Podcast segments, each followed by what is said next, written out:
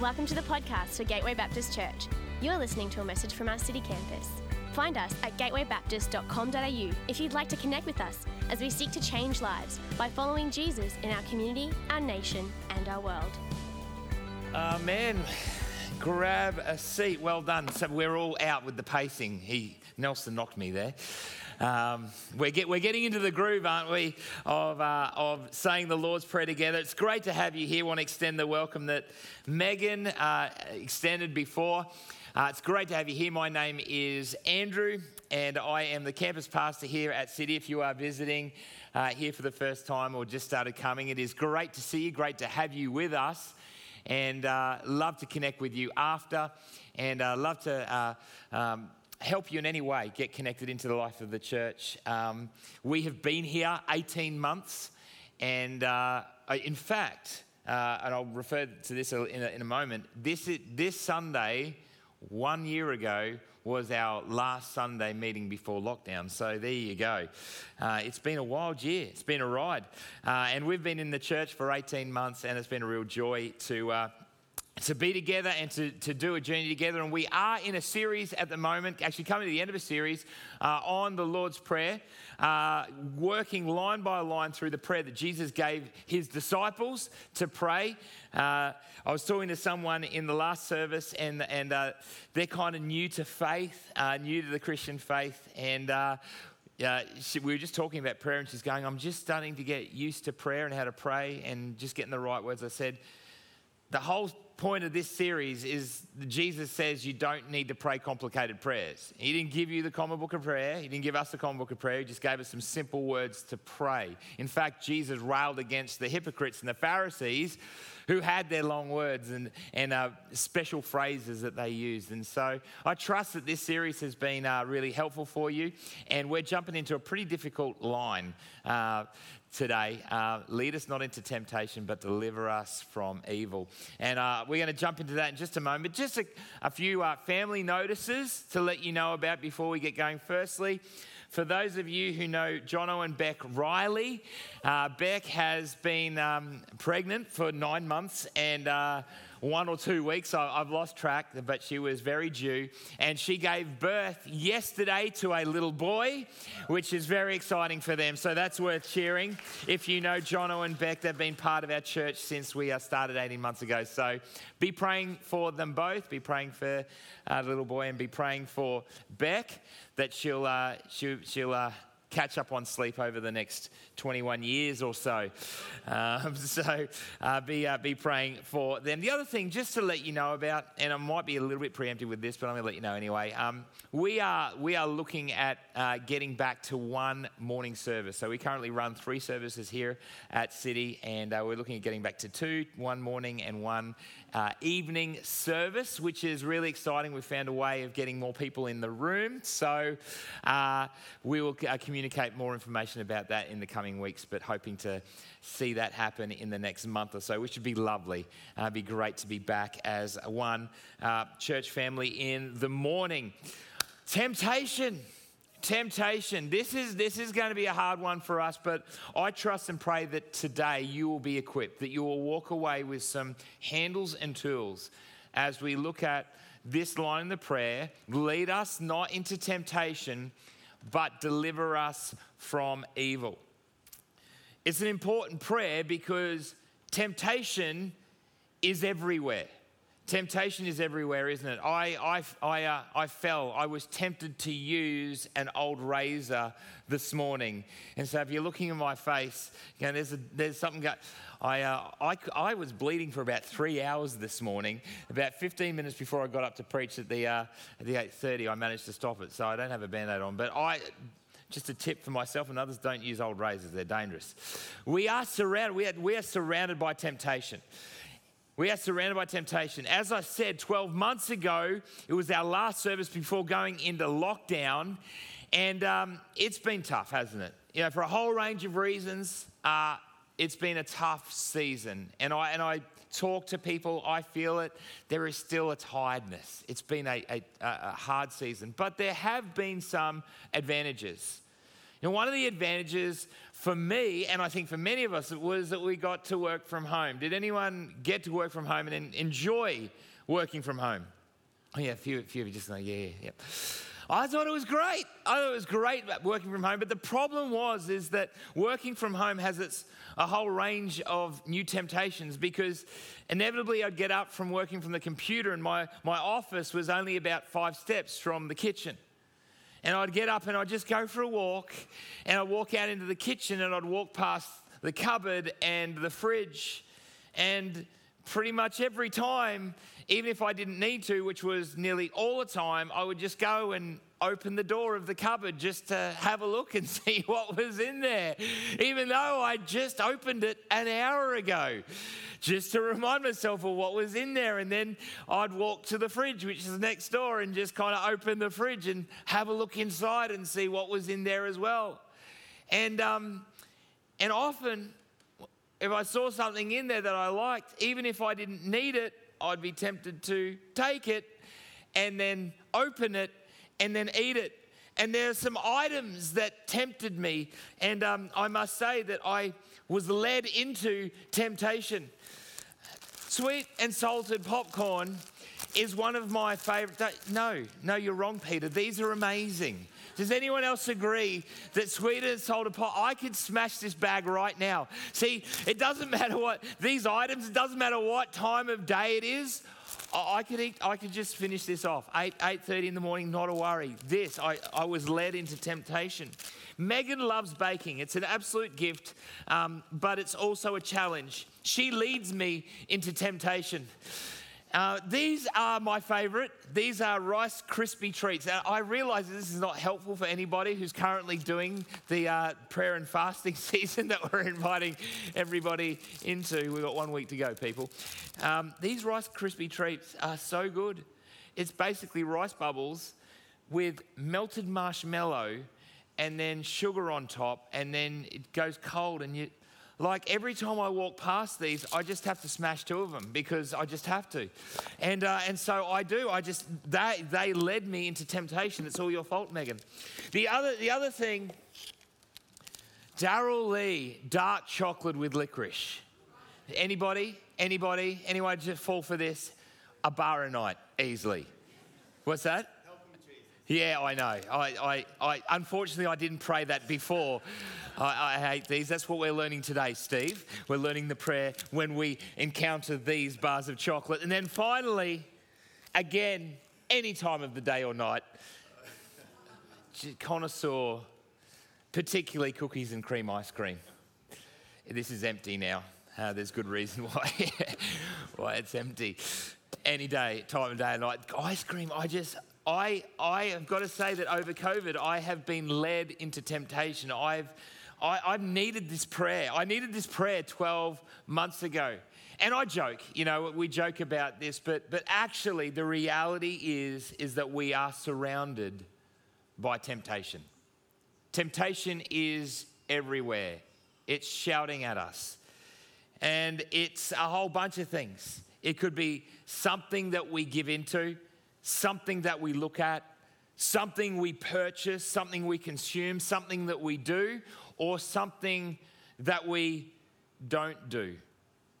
We are surrounded by temptation and it beckons us. And to be honest, when we give into temptation, as the prayer says, as we give into temptation, actually it points to a, a deeper story, a deeper narrative in our life. See, we take, we give into things that tempt us based on what we believe based on what we believe about what makes us happy, what makes us worthwhile, what makes us worthy, what makes us complete.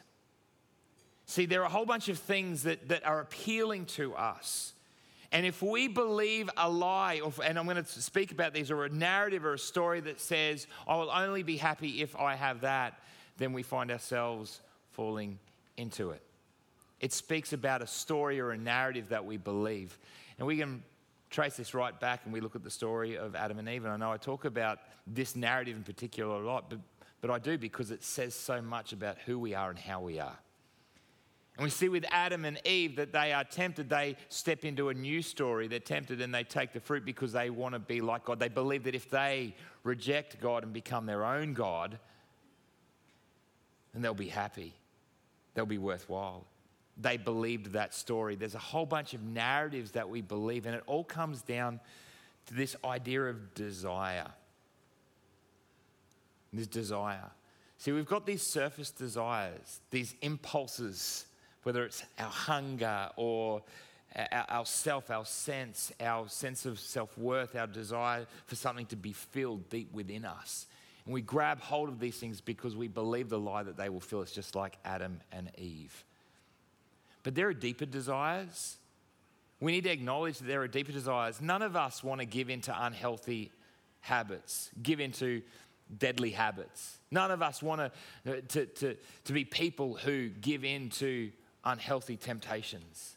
If we're really honest, there are deeper desires within us that actually we want to pursue, but somehow in the journey, and I, I put my hand up, this is my story. It's our story. It's so difficult as we, we wage war in our hearts and our lives as, as these different temptations come. We, we long for something more, but we give in to something more surface. It's a waging war of desire. And we need to take comfort and confidence in the fact that we're not alone. I want to say from the outset, when we talk about temptation and trial, when we talk about failing and fault, when we talk about sin, we are all on the same level. I am not standing above you here, I am standing with you. And somebody else who stands with us is the Apostle Paul, like the greatest figure in the church, the one who started the church once Christ left. And Paul writes about his wrestle and his struggle because there's this internal tension going on in him. I hope you're encouraged as he writes with exasperation in Romans chapter 7. For I know that good itself does not dwell in me, that is, in my sinful nature. There is something in me that longs to do bad, for I have the desire to do what is good. So I want to do what is good, but I cannot carry it out. For I do not do the good I want to do, but the evil I do not, but the evil I do, do not want to do, this I keep on doing. It's, it's a tongue twister. Try and say that 20 times real fast. Now, if I do what I do not want to do, it is no longer I who do it, but it is sin living in me that does it. Paul is writing here, there are two desires at work. There is this sinful desire that we've inherited, that's been passed on from our first parents, Adam and Eve, right down. And through every person, there is this fallenness, this brokenness, our surface desires, the things that we pursue pursue that we think actually give us meaning and happiness and purpose. But there's a deeper desire. It's what we were created for. We were created for a relationship with God, that which was abandoned at creation. We all have that as well. Whether we're people of faith or not, there are these deeper desires and they wage war. And Paul is talking about this tension, this war, this battle that rages in every one of us. Do we, can we all resonate with that? Can we all just say, yeah, that's, that's me? That's me? We all walk through this. I want to say from the outset that temptation is not a sin. It's not. Temptation is not a sin, but giving into temptation is. And this is how it works. This is kind of how I see it.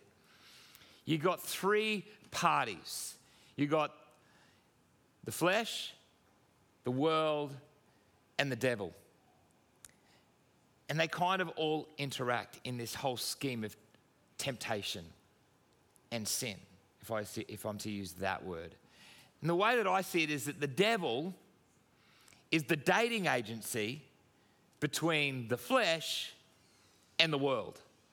And you can see this again if we go right back to the first chapters in Genesis, the account of uh, who we are and how we are. We see Adam and Eve are tempted by the snake, which is the devil, the evil one. The evil one comes and says, Hey, flesh, you want to be like God, appeals to the pride, sinful nature. This is kind of, you want to be your own God. Adam and Eve, you want to be your own God. And they go, Yes. And then, and then the devil goes, Well, take that fruit. And we read in Genesis that the fruit was pleasing to the eye, desirable. And Adam and Eve go and they take that fruit and they eat it. They reject God and they pursue their own desires. See how it works? It's a narrative that works continually. within our human heart. The devil is at work, and I, I realize I'm going off the bat, going big ideas. I'm going to unpack these because you might be sitting here and you're going, I don't even believe, you know, devil, this has all got pretty hectic pretty quick. Well, I'll unpack this in just a moment. The devil is a dating agency between the flesh and the world. It works its way out for us, everyday life. That, oh, I see that, I want that. The devil is there at work tempting us? Will we give into temptation? But there's a gift in the Lord's Prayer. When we pray this line, lead us not into temptation, but deliver us from evil or deliver us from the evil one, we're actually given something. We're given a tool that sets us free, that helps us, that empowers us to walk a life in a world of temptation to actually walk in a way that we're empowered to walk in life, to actually meet the deeper desires and to obey the deeper desires that Paul talks of rather than the surface desires. And so we're going to unpack this part of the prayer this morning. And I trust that it's practical and that actually you're empowered. You walk away empowered. And we're going to do a few things at the end of the service. We're going to be praying for one another. And just to, to say from uh, at the start, as I've been preparing this, I've, I've, just had a heart for our kids. And so we're going to invite all our kids in and we're going to pray over our kids uh, at the end of the service as well, which I'm looking at doing. But we're going to jump into a passage. Actually, it's a prayer that Jesus prayed. We read it in John chapter 17. And, and, and Jesus gathers his disciples together just before he is, he is to be sentenced to death. He gathers them in the upper room and he prays a prayer over them. And we're going to be looking at this prayer because it's a prayer that Jesus prayed, but it also unveils, reveals the nature of our journey, the, certainly the journey of the disciples and for us as well. It reveals why we need prayer and the nature of the journey that we're in. So, John 17, starting at verse 6 and going right through to verse 16. Um, the words will be on the screen behind me, uh, or read along with your Bible. This is what Jesus prays, praying to the Father. I've revealed you to those whom you gave me out of the world. They were yours, you gave them to me, and they have obeyed your word. Now they know everything you have given me comes from you, for I gave them the words you gave me, and they accepted them. They knew with certainty that I came from you, and they believed that you sent me. I pray for them. I just, I've underlined that because I love it. I pray for them. I'm not praying for the world, but for those you have given me, for they are yours. All I have is yours, and all you have is mine. And glory has come to me through them. I will remain in the world no longer, but they are still in the world, and I am coming to you. Holy Father, protect them by the power of your name, the name you gave me, so that they may be one as we are one. While I was with them, I protected them and kept them safe by the name you gave me. The name is Jesus, the name is Savior. That's important to know because we'll come back to that. None, none has been lost except the one doomed to destruction, so that Scripture would be fulfilled. I'm coming to you now, but I say these things while I am still in the world, so that they may have the full measure of my joy within them. I've given them your word, and the world has hated them, for they are not of the world any more than I am of the world. My prayer is not that you take them out of the world, but that you protect them from the evil one. They are not of the world, even as I am not of it. Sanctify them by the truth. Your word is truth. As you sent me into the world, I have sent them into the world. For them I sanctify myself, that they too may be truly sanctified or saved, is another word used for sanctified. That is a rich prayer.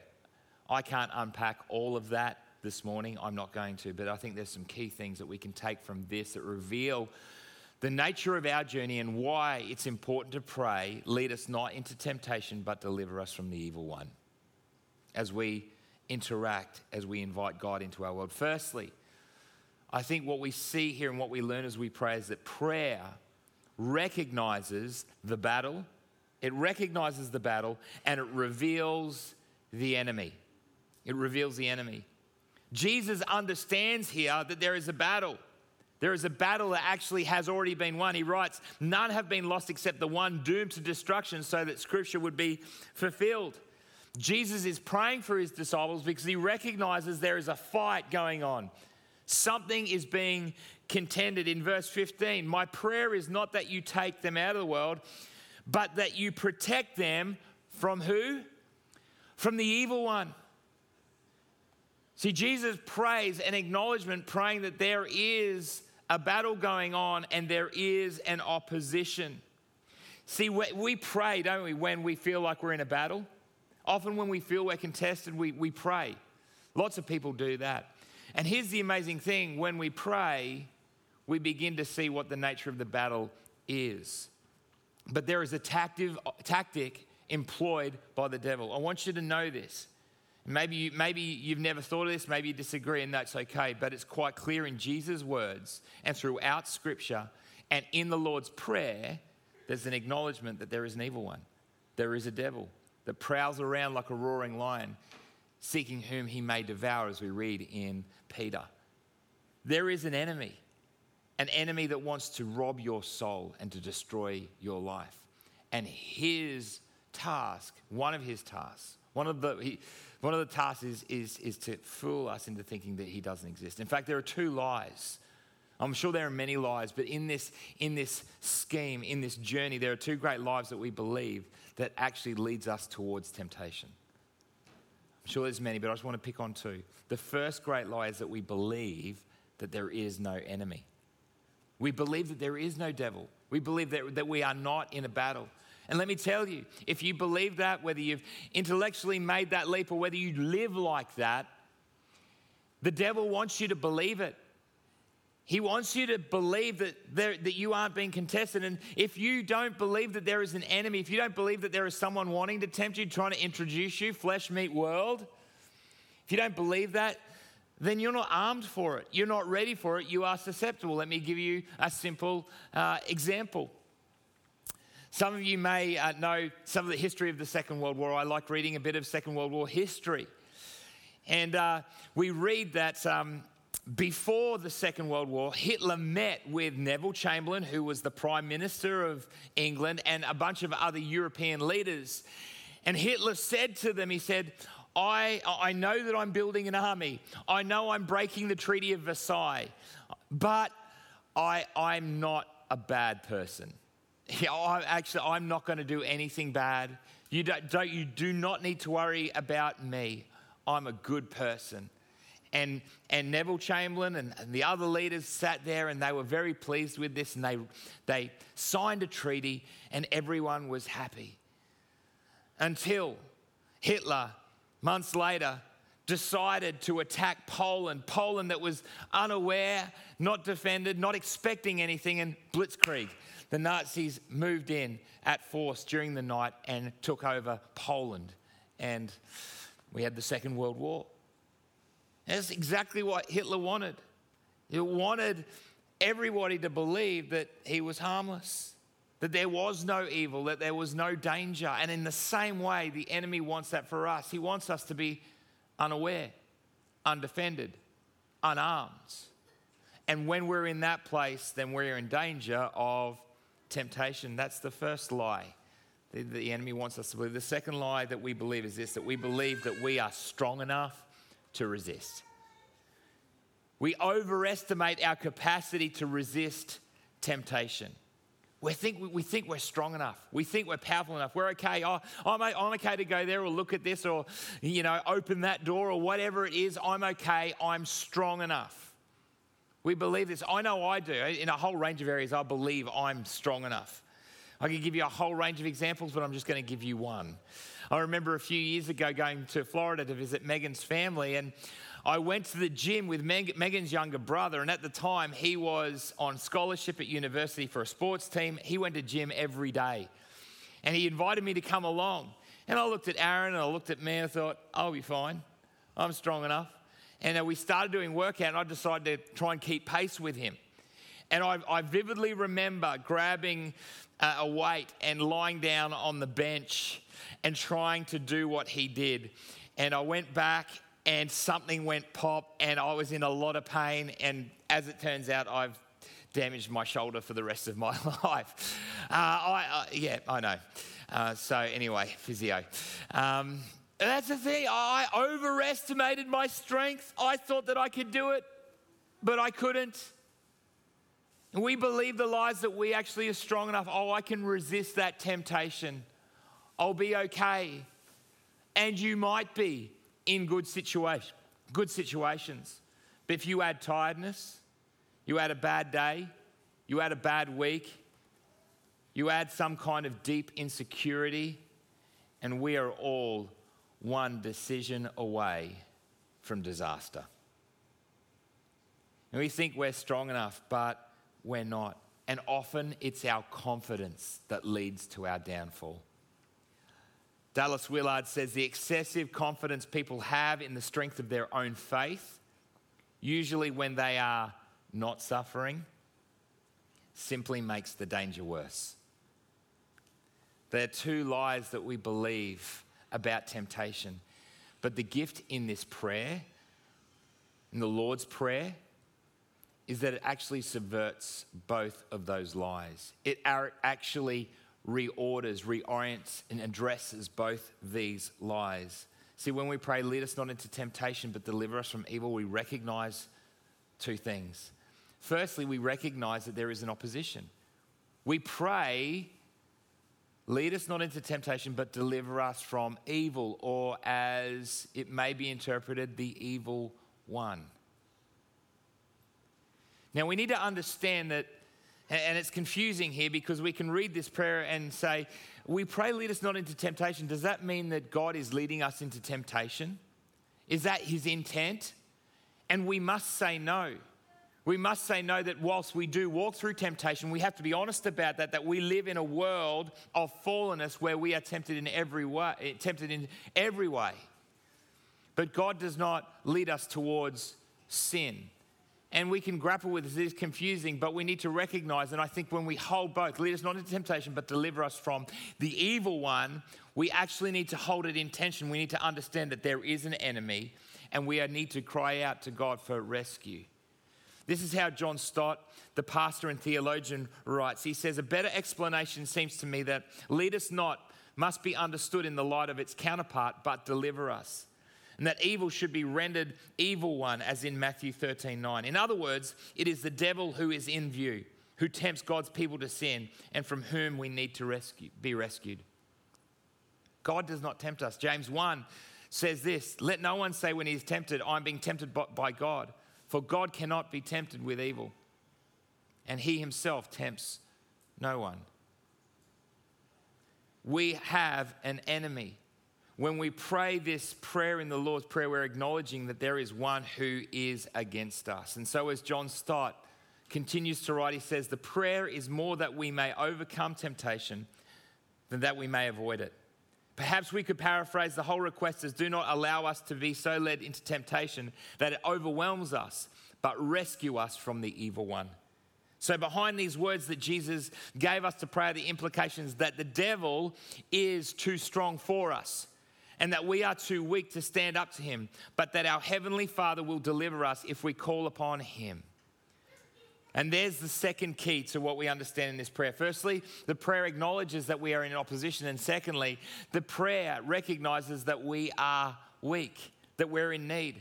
In fact, the, the whole posture of prayer says we're in need. I mean, to get on your knees and pray is to say, We can't do it. I can't do it. You do not go into a boxing match on your knees. That's not a good strategy. You want your opposition to be on their knees. When you pray, you are putting yourself in a place of vulnerability. You're saying, I can't. I'm in need. I need help. It's the antithesis of pride. It says, I can't do it. Oh, we need to get hold of this. I need to get hold of this. I'm not good enough. I can't fix it. I am not strong enough. I can't fight hard enough. I need a God to come and strengthen me and empower me because I cannot overcome the devil and I cannot overcome all that will be thrown at me in this world. That's a humbling thing to say, but we must say it. And when we pray this line in the prayer, we are acknowledging it. There is an opposition, and we are in need.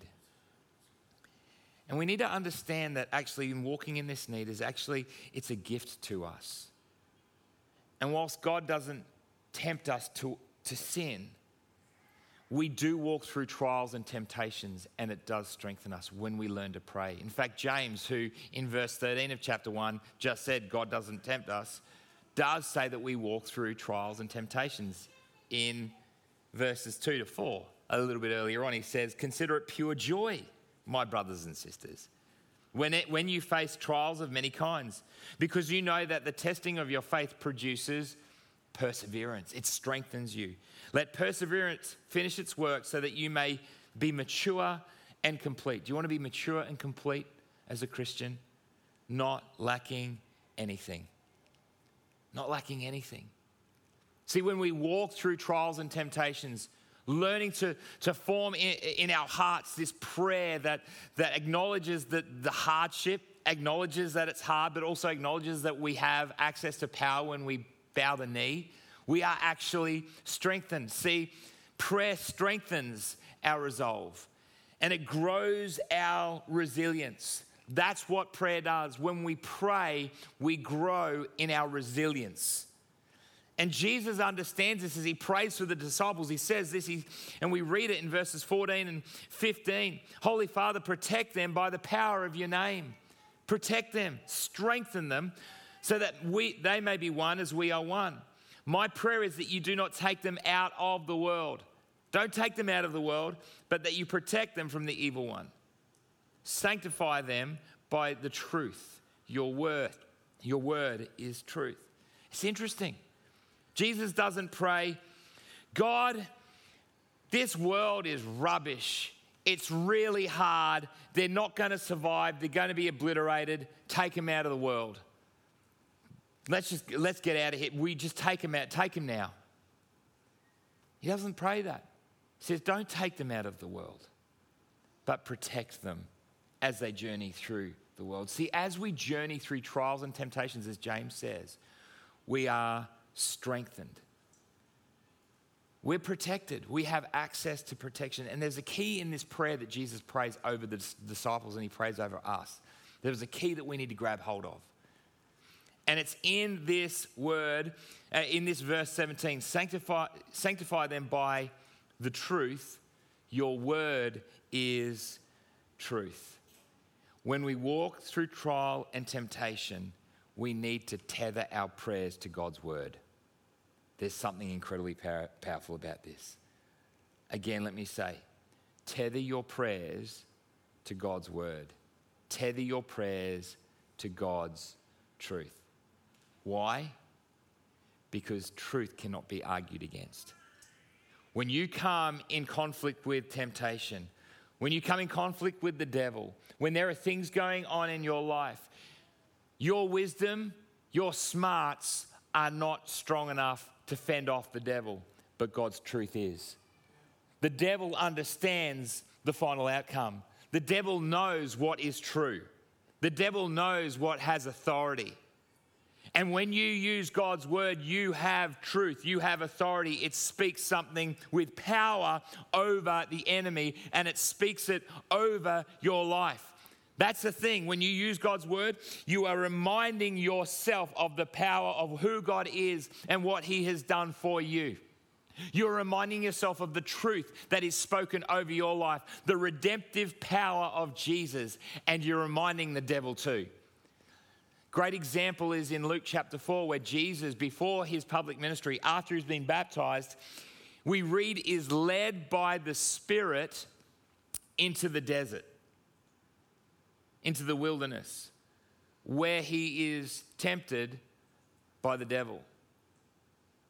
Jesus is led into a place where, where, where he is fasting, where he is crying out to God, and it's in that place that the devil comes. Again, in a place of tiredness, I'd imagine, weakness, the devil comes and tempts Jesus three times. And what's really interesting is that every time the devil comes and makes a proposal, tempts him, and you can break it down to in a whole bunch of ways. I don't have time to do it now, but every time Jesus responds by speaking God's truth. He doesn't use his own words, he quotes three times from the book of Deuteronomy. Jesus doesn't, it, it, it's interesting actually that Jesus actually submits himself to God's word, which is an interesting interplay as well. But that is where the power is, and the devil cannot argue. And what's funny is at the end of that end of that encounter, it says Jesus was very hungry, uh, which I find very very funny. It's kind of like stating the obvious after 40 days of fasting. But Jesus was aware enough to use God's word. See, God's power is in his word and it's given to us. We get to use God's word as a sword, it's our response. And so let me encourage you, as I encourage myself, we need to sit in God's word. We need to meditate on God's word. It's His words that have power, not ours. It's His word that fends off the enemy, not ours. And we're invited to use it and we are to sit in it.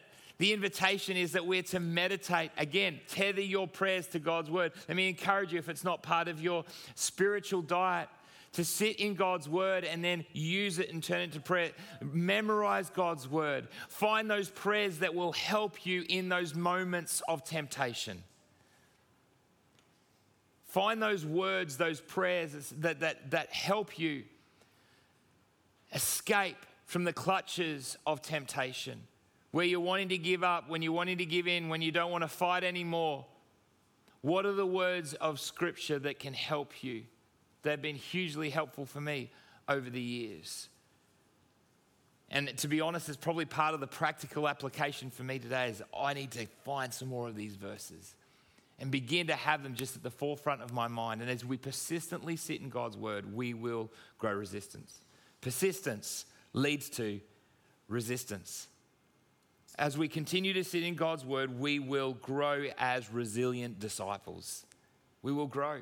We will be like a tree planted by streams of water. The, the, the psalm writer, first psalm, the songs in the, of, of Israel, 150 songs. The first song says, Blessed is the one who does not walk in step with the wicked, or stand in the way that sinners take, or sit in the company of mockers, but whose delight is in the law of the Lord and meditates on his law day and night. That person is like a tree planted by streams of water, which yields its fruit in season whose leaf does not wither. Whatever they do prospers. See, the psalm writer is saying if you sit in God's word, then you will be able to walk through every season in life. You'll be able to endure every season. There is something formational about sitting in God's word and praying God's word. It'll carry you through the good times and it will ta- carry you through the times of temptation, trial, and hardship. It's God's truth, it's God's word. It's reminding ourselves of the story that we're part of. It's reminding ourselves, again, when we pray, when we pray, we remind ourselves of our deeper desires. We remind ourselves of our deeper desires. When we sit in God's word, we are reminding ourselves of God's character, who He is, what He says about us. And so when the shallow desires come, those temporal desires, the deeper desires are stronger. That is what prayer does in us. That's what it forms in us. That's what it forges in us. It's the encouragement for all of us. Spend time in His Word, meditate on His Word, pray His Word. My dad sent, um, sent me just a short article just a couple of days ago, actually, that was written by Billy Graham. Nine pieces of advice for young people. I want to re- read one of them, and to be honest, this is just a piece of advice for everyone. He says this dedicate a lot of time to Scripture. The psalmist said, I keep your word in my heart not to sin against you. Memorize the verses, and when temptation comes, quote them. The word of God is the only thing Satan can't oppose. Why? Because it's truth, it's eternal truth. Oh, I, I, encourage you, what's the thing that maybe you can take away with from today? What's the practical thing that you can implement into your prayer life? Prayer recognizes the battle and it reveals the enemy. Prayer strengthens our resolve and it grows our resilience. And thirdly, prayer reminds us, it reminds us of who has the power to save us.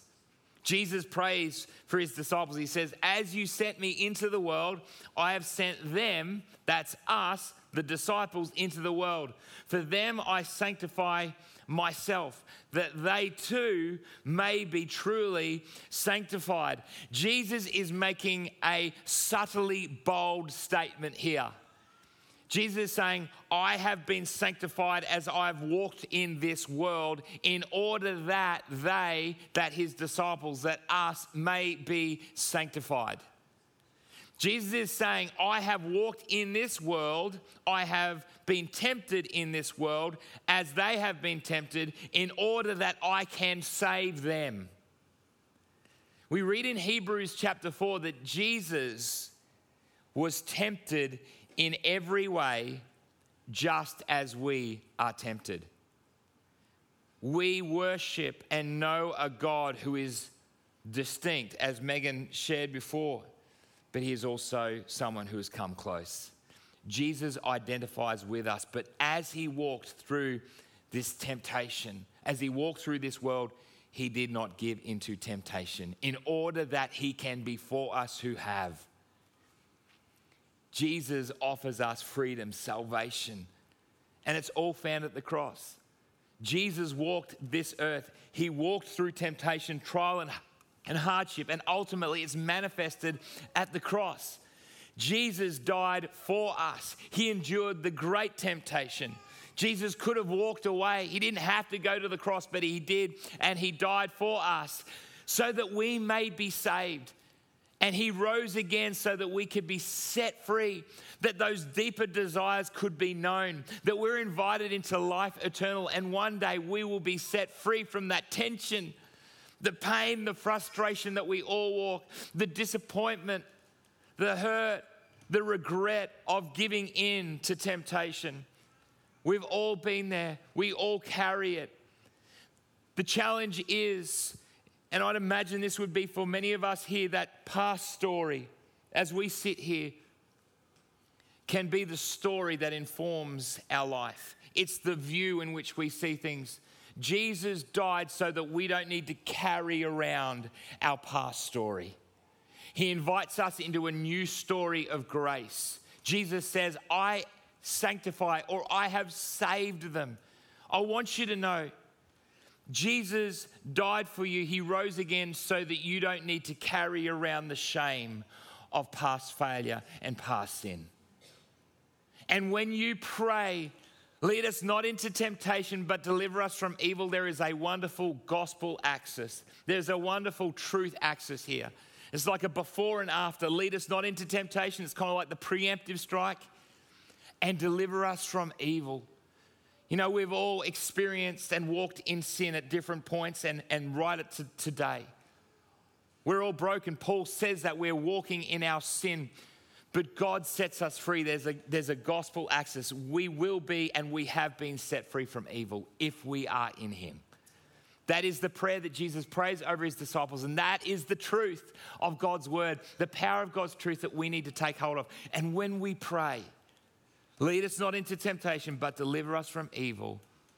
We are reminding ourselves of the truth that we are redeemed, that we have been delivered, that we will be delivered. We are redeemed and delivered people. That is the truth, and the devil cannot fight it. But so often we don't believe it. Learning to pray reminds us. I've just got, I remember, I just thought of this now as I'm saying, I remember a number of years ago when I went through a significant moment of, well, it manifested itself as anxiety.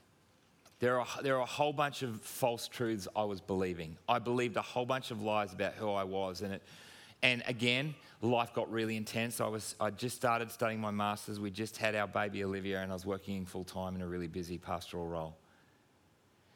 And there were all these narratives and stories that I believed about who I was that were lies. I just didn't have the wisdom or the power or the words to fight it. I tried, I worked really hard, I, I uh, more effort, tried to think things through because that's kind of how I do things. I'm not, I'm not very emotionally attuned. So I just try and think my way through things. Anyone like that? I think there's a whole bunch of us like that. And, my, and, and I just couldn't do it anymore. My body collapsed on me because of my own, my own sin. And I remember walking a journey and just going, I remember every morning, all I could do was slide out of my bed onto my knees and say, God, remind me that you love me.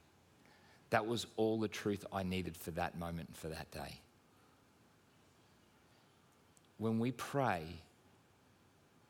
we remind ourselves of the true narrative and it sets us free from the brokenness of our story.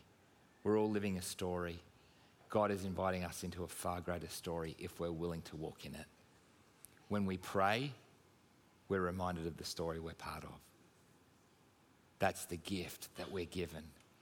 And there's one more thing I want to pick up before we, we land today, and it's this we have someone else praying for us. I love the fact that Jesus prays for us. Jesus prays for us. We read that he prayed for the disciples. That's the passage in the next one. He prays for all believers.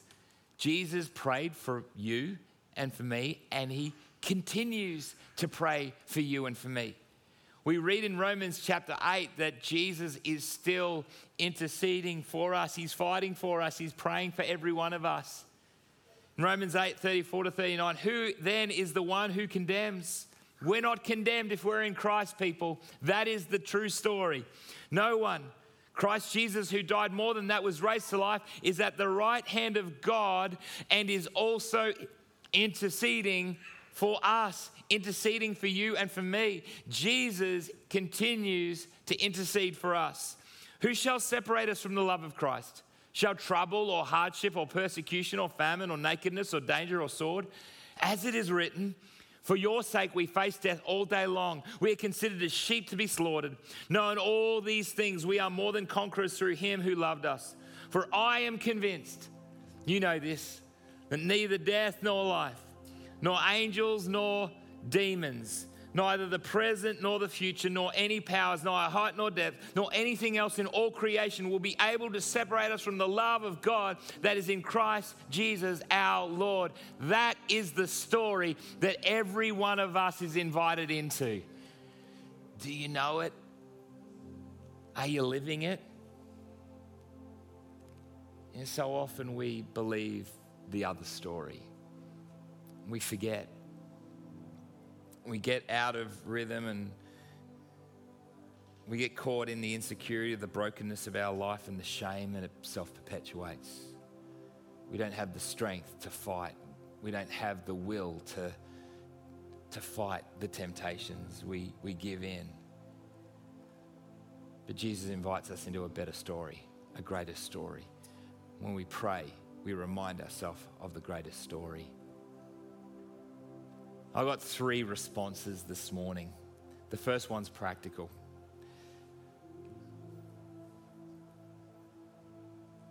My invitation question for each of us is what are you going to do about it?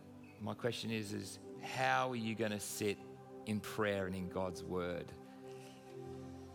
How are you going to remind yourself daily of the story you're part of or Part of that might be confession. Part of that actually, it is confession actually, just finding people that you can journey alongside and say, I need to hear back the truth of who I am.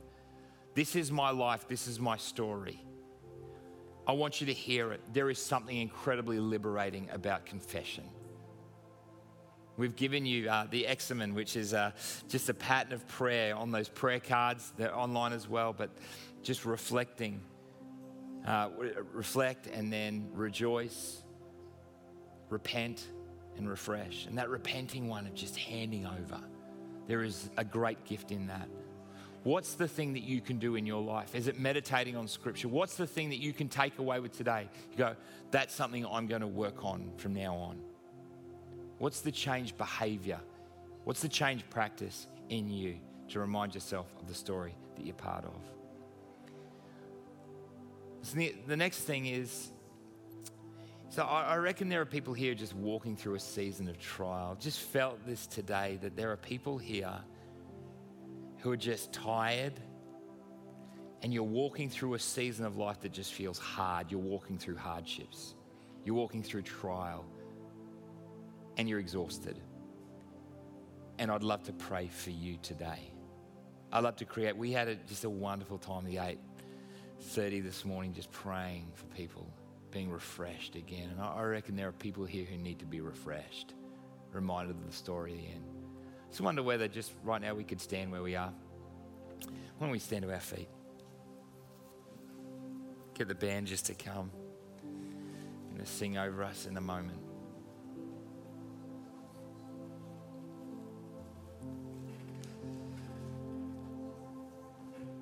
In a moment, we're going to sing, we're going to worship us uh, and sing a song, Our God is Greater. Before we do that, I'd love just to create a moment. So, what I'm going to do is I'm going to invite people forward. If you're, uh, I think that this is going to be significant for, for a number of people. If you are just, you feel like you're, you're walking through a season of hardship, it's hard for you at the moment, and you just need to be reminded of God's love. You need to be reminded of the story you're part of. You need to be encouraged afresh. You're exhausted, you're tired. I'm just going to invite you right now just to step out from where you are and just come to the front because we'd love to pray for you. We hope you've been blessed by this message. If we can pray for you or you would like to take a further step in your relationship with Jesus, we would love to connect with you. Please head to gatewaybaptist.com.au and click on Get Connected to let us know.